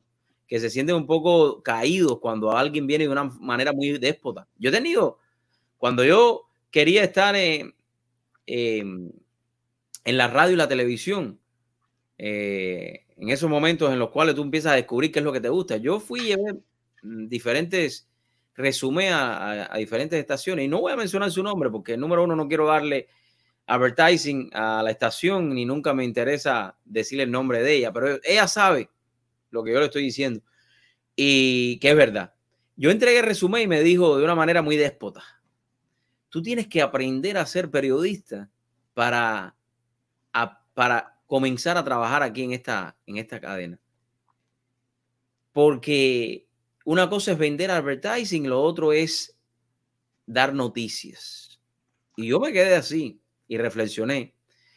No le respondí en ese momento, pero después le dije, ¿sabes qué? Tú tienes la razón. Yo no tengo que trabajar para nadie. Yo puedo crear lo que a mí me dé la gana, puedo hacer lo que a mí me dé la gana y puedo hacer mucho más de lo que ustedes me pueden ofrecer. Pero también me vino a la mente, y, y en ese caso, que la noticia es lo más que se vende. Y sin embargo, ella me decía que no, que la noticia no era para vender. Y ahí es donde un comercial de 30 segundos te puede costar 2 mil, 3 mil dólares. Absolutamente. Pero, la gente, la pues, gente. Dale. La gente que no cree en nosotros son nuestra mayor inspiración para la gente que cree, la gente que no se rinde. Yo, yo tuve gente en mi familia, yo tuve amigos que me dijeron, pero tú estás loca. Tú acabaste de llegar a Cuba, tienes 19 años. ¿Cómo tú crees, llegaste de Cuba con 17, cómo crees que tú te vas a meter en una radio FM de Miami? O sea, tienes que empezar primero, por bien quién te da la oportunidad en un AM o en un lugar, y tú estás loca, para de soñar, porque hay mucha gente que siempre tienen eso en su boca, para de soñar. Y para esa gente, cuando yo abría la consola y yo daba los buenos días a las 12 de la, de la, de la, de la madrugada, que era un nuevo día, y yo hacía mi show cuando empecé como si lo estuviese haciendo a las 3 de la tarde y eran las 12 de la noche porque había una ciudad completa escuchándome, los camioneros, todas las personas que trabajaban en los laboratorios, los presos. Eh, no, no tienes idea de la ciudad que te escucha en la madrugada. Y cuando yo abría mi consola y decía, buenos días Miami, las líneas se me llenaban ¿Cómo está la gente más linda de la ciudad del sol que ahora tiene una luna hermosa? Y vamos a hablar y vamos a conversar y vamos a escuchar música linda. Y hablaba así como te estoy hablando, así, sin pelos en la lengua y sin filtro. Y siempre recordé todas las personas que me dijeron, no puedes hacerlo. Por ellos hacía cada show. Por ellos y por los que siempre creyeron en mí. Muy importante.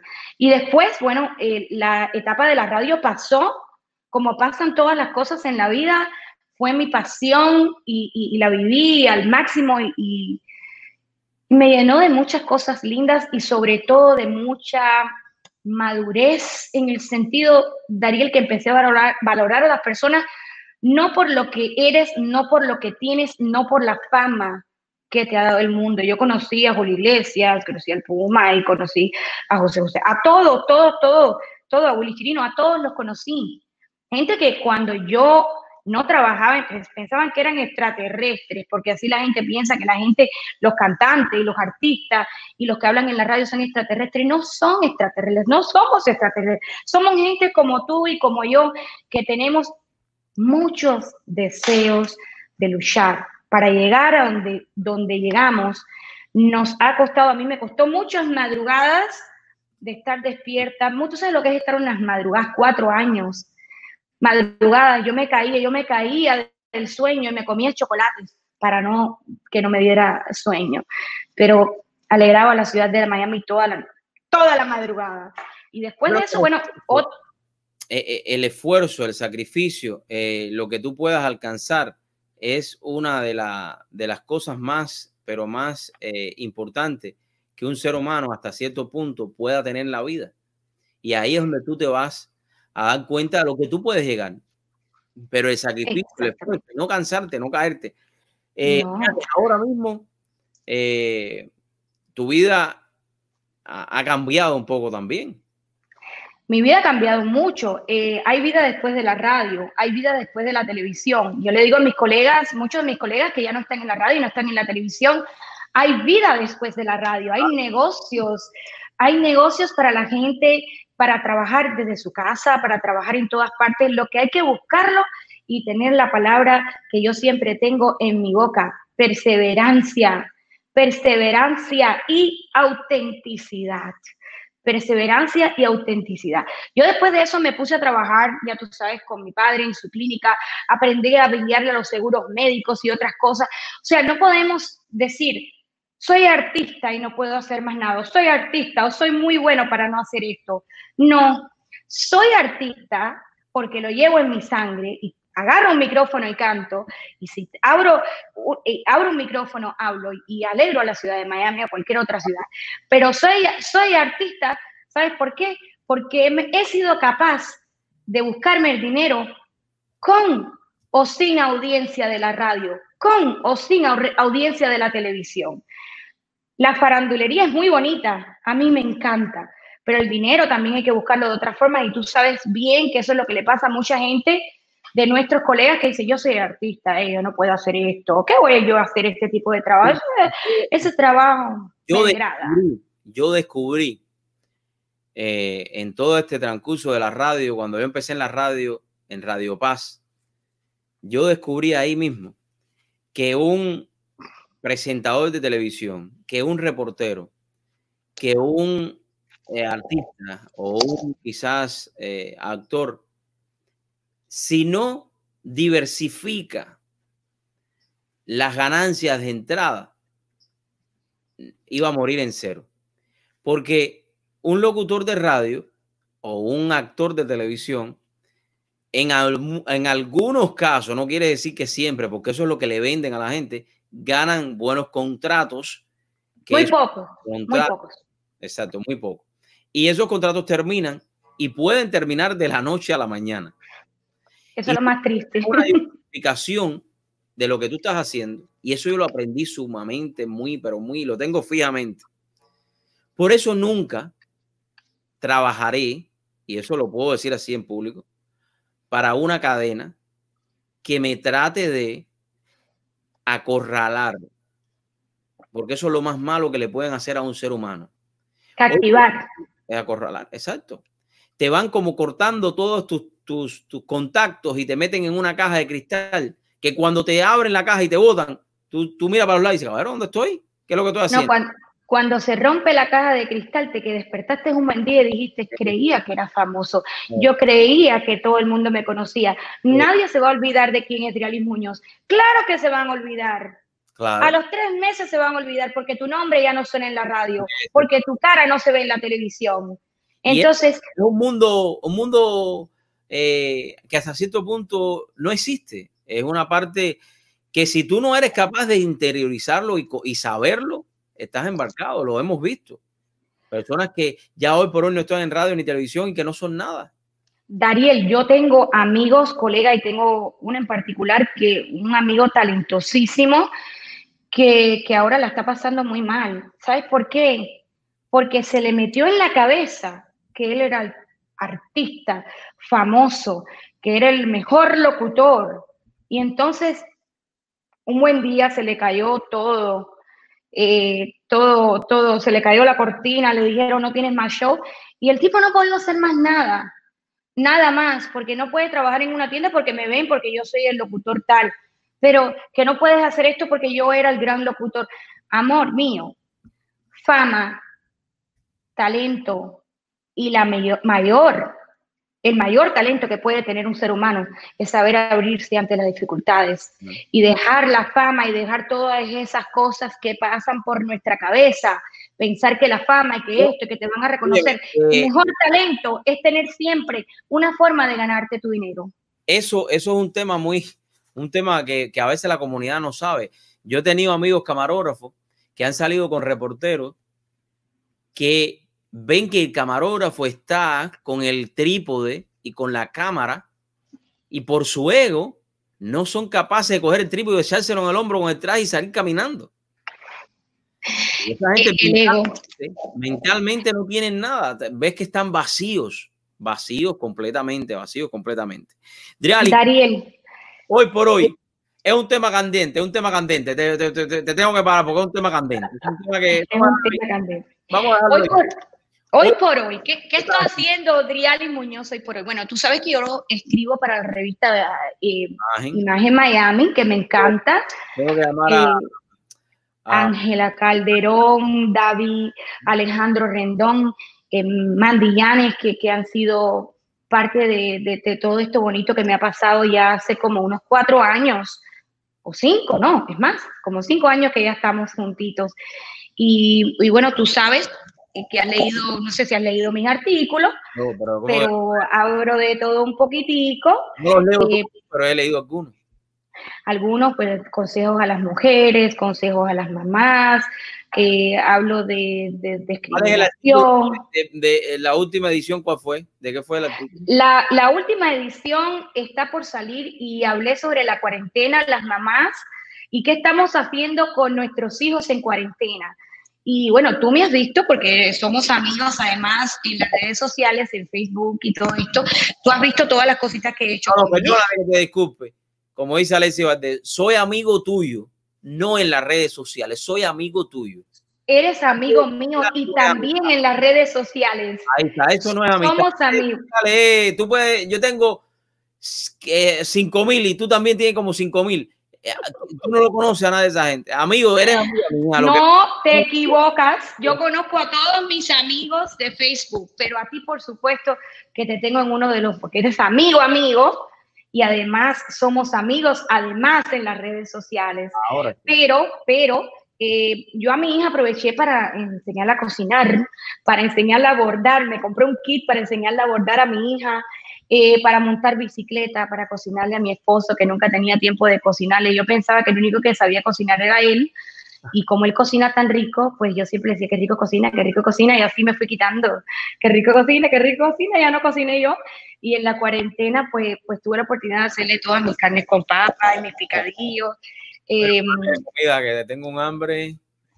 Pues de eso se habló en la última, en la, en la última edición que pronto va a salir de cómo hacemos las mamás con los niños en cuarentena, cómo tenerlos entretenidos, cómo quitarle la ansiedad, eh, karaoke, baile, ejercicios en YouTube, todas esas cosas, todos esos tips.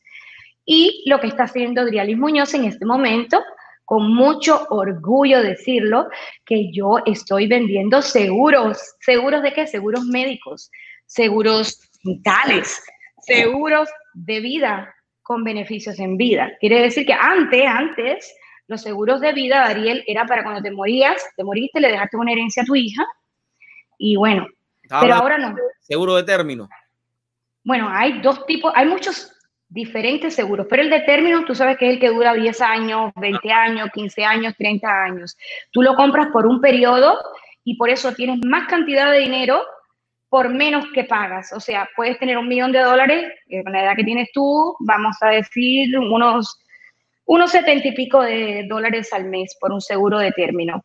La gente piensa que es muy caro, pero no es muy caro. Pero además, hoy en día los seguros de vida tienen beneficios en vida. ¿Qué significa esto? Que tienes además dos enfermedades que te cubre el seguro, que si tú enfermas, no tienes que morirte para cobrar ese dinero. ¿Qué quiere decir? La mejor herencia que tú le puedes dejar a tu hija, ¿cuál es? Estar vivo. Claro. sí, todos queremos tener una herencia por si nos morimos, pero ¿y si tú no trabajas? Si el capitán del barco no trabaja, ¿cómo se pagan los bienes? y, por eso es que necesitamos el dinero para seguir. Seguros de término. Y, diría, mencionaste seguros de, salud, también seguros de... Seguros, seguros de término, y, antes que se te acabe este de término, seguros, cuentas de retiro. Por ejemplo, si tú quieres guardar una cuenta ahora que estás joven, en edad productiva, y dices, bueno, lo que voy a ganar cuando me retire, el Social Security lo que te va a dar, ya tú sabes lo que es, si es que nos llegan a dar algo. Pero podemos guardar, lo que estás guardando en el banco que no te gana interés, lo pones a ganar dinero, lo pones a ganar dinero y a la edad de los 65 años se acabó tu pagaré, tienes un seguro de vida para toda la vida hasta los 120 años, pero además de eso tienes un retiro a la edad de 66 años que lo tienes para toda la vida. y los seguros de salud. pregunta, pregunta, antes de pasar a los seguros de salud, ¿por qué los latinos son muy... Eh, Incrédulos. Eh, son muy complicados o no les gusta hablar de estos términos de salud? De, seguro, perdóname, de seguro. Te, tengo la respuesta. Primero porque los latinos no hemos sido educados. Desde que, desde que nosotros vemos a un judío decimos, los judíos tienen mucho dinero, los americanos, pero desde que el niño judío nace, el papá le hace o la mamá le hacen una cuenta de ahorro, aunque sea, las cuentas de ahorro con crecimiento para los niños empiezan de 25 dólares. Ese dinero se pone con 25. La gente piensa que es mucho dinero. El niño nace, y no importa si el niño tiene tres años, si tiene cinco años, si tiene diez años, usted le puede abrir una cuenta de crecimiento al niño, como si lo tuvieras en el banco, pero pones el dinero a crecer. Y cuando el niño tiene 18 años, tiene 20 años, tiene 30 años, el papá o la mamá decide, aquí está tu dinero, mi cielo, esto es para ti, papá y mamá te lo guardaron. Los latinos no sabemos que estas cosas existen, hay muy poca educación. ¿Quién quiere más a la familia? Nosotros los latinos, que tenemos a nuestros hijos rodeándonos y viviendo en nuestra casa por, por toda la vida, pero nosotros no sabemos que hay un seguro que si que tú le puedes hacer desde que están chiquititos, que le puedes dar un dinero garantizado con un crecimiento de un 9% de interés y que le puedes hacer una cuenta a tu hijo. Qué cosa más bonita, ¿en qué te gastas tú 25, 50 dólares al mes? ¿Por qué no le puedes hacer una cuenta? Claro que sí, yo misma que era, era una compradora impulsiva y todavía lo soy un poco. Dije, ¿qué es esto? Tengo tantas carteras, tengo tanto y no tengo nada para mi hija, una cuenta de ahorro para mi hija, para ella. Tengo que hacerlo y tengo que tener una cuenta de retiro porque no me quiero, no me quiero poner vieja y estar pobre, porque entonces voy a estar muy triste. Esa combinación no me gusta. Es así, es así. Esa combinación no me gusta. Y los seguros de salud, pues yo hago eh, Dariel, todos los seguros de salud para todas las personas con todos los presupuestos. Eh, tenemos todos los seguros del gobierno que son affordables, son, ¿qué te puedo decir? Una persona que gane 12 mil dólares al año, le salen los pagos en cero pago, en 10 dólares, en 20 dólares al mes. Este gobierno, el gobierno de los Estados Unidos, ayuda a toda la gente. Los que ganan menos de 0 o 12 mil dólares al año tienen Medicaid, que es la ayuda que se le da a todos los ciudadanos y residentes que tienen un low income, un, un income bajo. Ahora, las personas que producen más de 12 mil dólares hasta los 50 mil tienen ayuda con todos los seguros que le llaman a mí no me gusta llamarlo el Obamacare porque aunque se hizo en el Obamacare, en realidad es un seguro de mercado de salud que el gobierno está pagando, está pagando, está dando un descuento grande o casi todo el descuento de lo que tú pagas si es que tú produces entre 12 mil y 50 mil dólares. Mientras más cerquita estás a los 12 mil, pues más te cubre el gobierno y menos te saldrá a ti de tu bolsillo. Y yo le puedo hacer todos estos seguros, seguros de salud, seguros dentales, seguros de todo lo que tú me puedes decir y pensar, seguros privados o seguros del gobierno. Y Ali, creo que, creo que es importante, ¿no? Porque y las familias, sobre, todas, sobre todas las cosas, las familias latinas, no tienen muchas veces en cuenta que en cualquier momento te puede suceder algo. Correctamente. De una manera o de otra, si es de salud, eh, y en el caso de, de una muerte, y se va a hacer cargo de lo que... De lo que, ¿Tú, tú, te, imaginas, eh, Dariel, eh, ¿me escuchas? Sí, claro. ¿Tú te imaginas los hombres que son el capitán de ese barco? Tienen una, te compraste una casa de 400 mil dólares, 300 mil o de 200 mil o de 700 mil dólares. Todo marcha sobre ruedas y un buen día tu vida cambió y tú no tienes que estar viejo para que tu vida cambie. Un buen día con 40 años tuviste un accidente, un buen día pasó, ni que Dios lo permita, algo, y tú dejaste a esa mujer tuya con un niño o con varios niños y sin nada. Esa mujer tiene que, que vender casa, volverse loca. Esa niña tuya o ese niño tuyo Nunca, ¿cómo va a ser para pagar la universidad? ¿Cómo va a ser para, para, para pagar su primer carrito? Nos gastamos 50 dólares, 100 dólares. ¿A qué número tienen que llamar, Adriali? Pues que me llamen directamente a mi número, que me llamen directamente a mi número, que es el 786-252-0397. Yo misma le voy a responder. Yo soy dueña de mi negocio. Eh, no, 786. 786. Ajá. 252-0397. Estoy actualmente trabajando para Univista Insurance. Eh, han sido divinos conmigo, me han preparado, me han enseñado. Eh, un gran team de, agentes maravillosos, maravillosos que, que trabajamos todos y hay que para todos. Lo más importante en la vida del negocio es saber que si tú repartes la luz no te vas a quedar sin luz. Cuando repartimos la luz para ayudar a otra persona y decirle, te puede ayudar, puedes venir a trabajar conmigo, ven a vender seguros conmigo, te puedo ayudar. Si no sabes cómo hacer una cuenta de ahorro, si no sabes cómo prepararte para el futuro, si no sabes cómo tener un seguro de vida, yo te puedo ayudar. Desde 25 dólares, de 20 dólares, a lo que quieras, a lo que quieras. Y si lo que te hace falta es trabajo, llámame.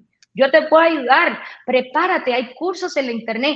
El curso mío de agente de seguro, ¿por dónde crees que lo saqué? Por la internet. Estudié, me pasé ahí. Mira a ver si está correcto el número de teléfono ahí, sí. 786 Vamos a ver que mis ojos no 786-252-0397. Correcto, mi amigo. Eh, gracias. yo, creo que es importante algo que tú mencionaste. Eres dueña de tu propio negocio, eres dueña de tu propio horario. Y depende de lo que tú hagas, es lo que vas también eh, a recibir. Y ahí está, ahí está lo que yo siempre digo a las personas. El poder. La libertad, la libertad que no tiene precio. Yo no tengo un jefe que me diga, tú tienes que estar en una oficina a las 8 de la mañana. No, yo encontré un negocio que me llenara de satisfacción personal. ¿Por qué? Porque cada vez que yo ayudo a una familia, ¿sabes cuántas familias por la pandemia se quedaron sin seguro médico? Porque perdieron los trabajos y me llamaron, Driali, me quedé, no, me, me quedé sin trabajo, por favor, dame la información de tu familia, yo te voy a buscar un seguro médico, no te preocupes. Entonces, ¿qué sucede? que yo busqué un trabajo, cada cual busca un trabajo de acuerdo a, sus necesidades, no solamente económicas, para mí también eran espirituales. El tener un trabajo que me haga ganar dinero, pero que me dé la satisfacción, que ayuda a tanta gente, que sé que si, que sé que si ese padre muere o enferma, ese niño no se va a quedar sin, sin 500 mil dólares, sin un millón de dólares que parece que es inalcanzable.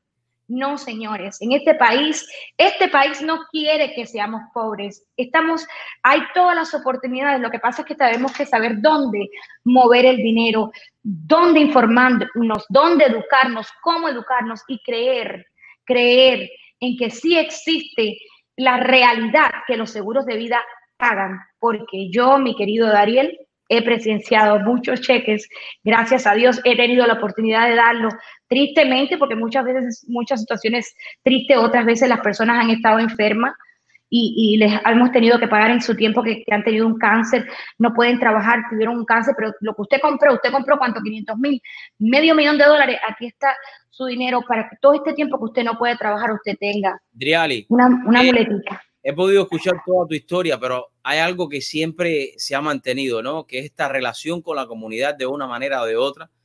Eh, apoyar, enseñar, dar un consejo y en realidad eso es lo que estás haciendo ahora, ¿no? Enseñar finanzas, enseñarlos también cómo poder tener un seguro médico, cuáles son eh, las, ventajas de tenerlo, un seguro de salud. Eh, ¿Te sientes una persona exitosa? Sí. ¿Por qué? Sí, porque tengo una familia que amo con todo mi corazón y para mí ese es el éxito más importante. El estar feliz con tu esposo, el estar agradecida de Dios por tu familia. Tengo una hija maravillosa que decían que no iba a nacer o que nacería o que iba a ser un, un aborto de la naturaleza, algo que venía con síndrome del Down, con espina bífida. Y yo dije, bueno, digan ustedes lo que quieran, Dios tiene la última palabra. Y así fue. Yo dije, yo no me voy a hacer ningún, no me voy a sacar mi niña, no, no me hagan la prueba de la aguja. Yo tengo mi hija porque yo amo lo que Dios me envió. Y para mí eso es el éxito. El éxito es estar contento con lo que Dios te ha dado, poco, mucho, con todo lo que Dios te ha dado. El éxito es sentir satisfacción cuando te vas a acostar en las noches. Tuve un día productivo, hice feliz a alguien, hice algo bueno por alguien. Eso es el éxito para mí. En una sola palabra, en una sola palabra, descríbeme el éxito. Dame una sola palabra nada más. Una sola, autenticidad. Leali, gracias por la oportunidad de compartir con nosotros aquí en esta tarde. Gracias a ti, Dariel, por ayudar a nuestra comunidad, por todas las cosas lindas que haces por todos. Gracias, gracias. Y por ser tan buen amigo. Te admiro muchísimo, sabes que te quiero muchísimo. Adelante, amigo guerrero. Gracias. Que, somos, que, estamos luchando en la misma batalla. Éxitos. Para tu familia. Bendiciones para todos. Bendiciones a ti. Para todos, para tu papá, para todos, ¿ok? Gracias. Gracias, amigo mío. Un abrazo. Bye. Amigos, ahí lo ven. Lo, lo ven. Una historia de lucha una mujer sencilla, eh, no es una de estas llamadas estrellas que quizás estés buscando para ser como ella y que no tiene luz propia. Es una persona humilde y ahí en la humildad es donde está la felicidad de las personas. Como siempre hago, al final del programa, Voy a tocar un tema que va a estar metido dentro de la misma reflexión que les traigo en la tarde de hoy.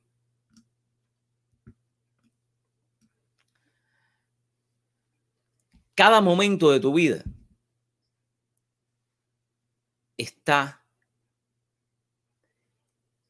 lleno de minutos y de horas que pueden transformar el mundo de alguna manera.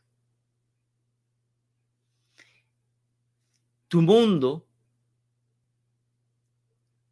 es pequeño comparado con todo lo que te rodea físicamente, pero es grande porque simplemente está en tu mente y ahí adentro tú puedes recrear ese mundo.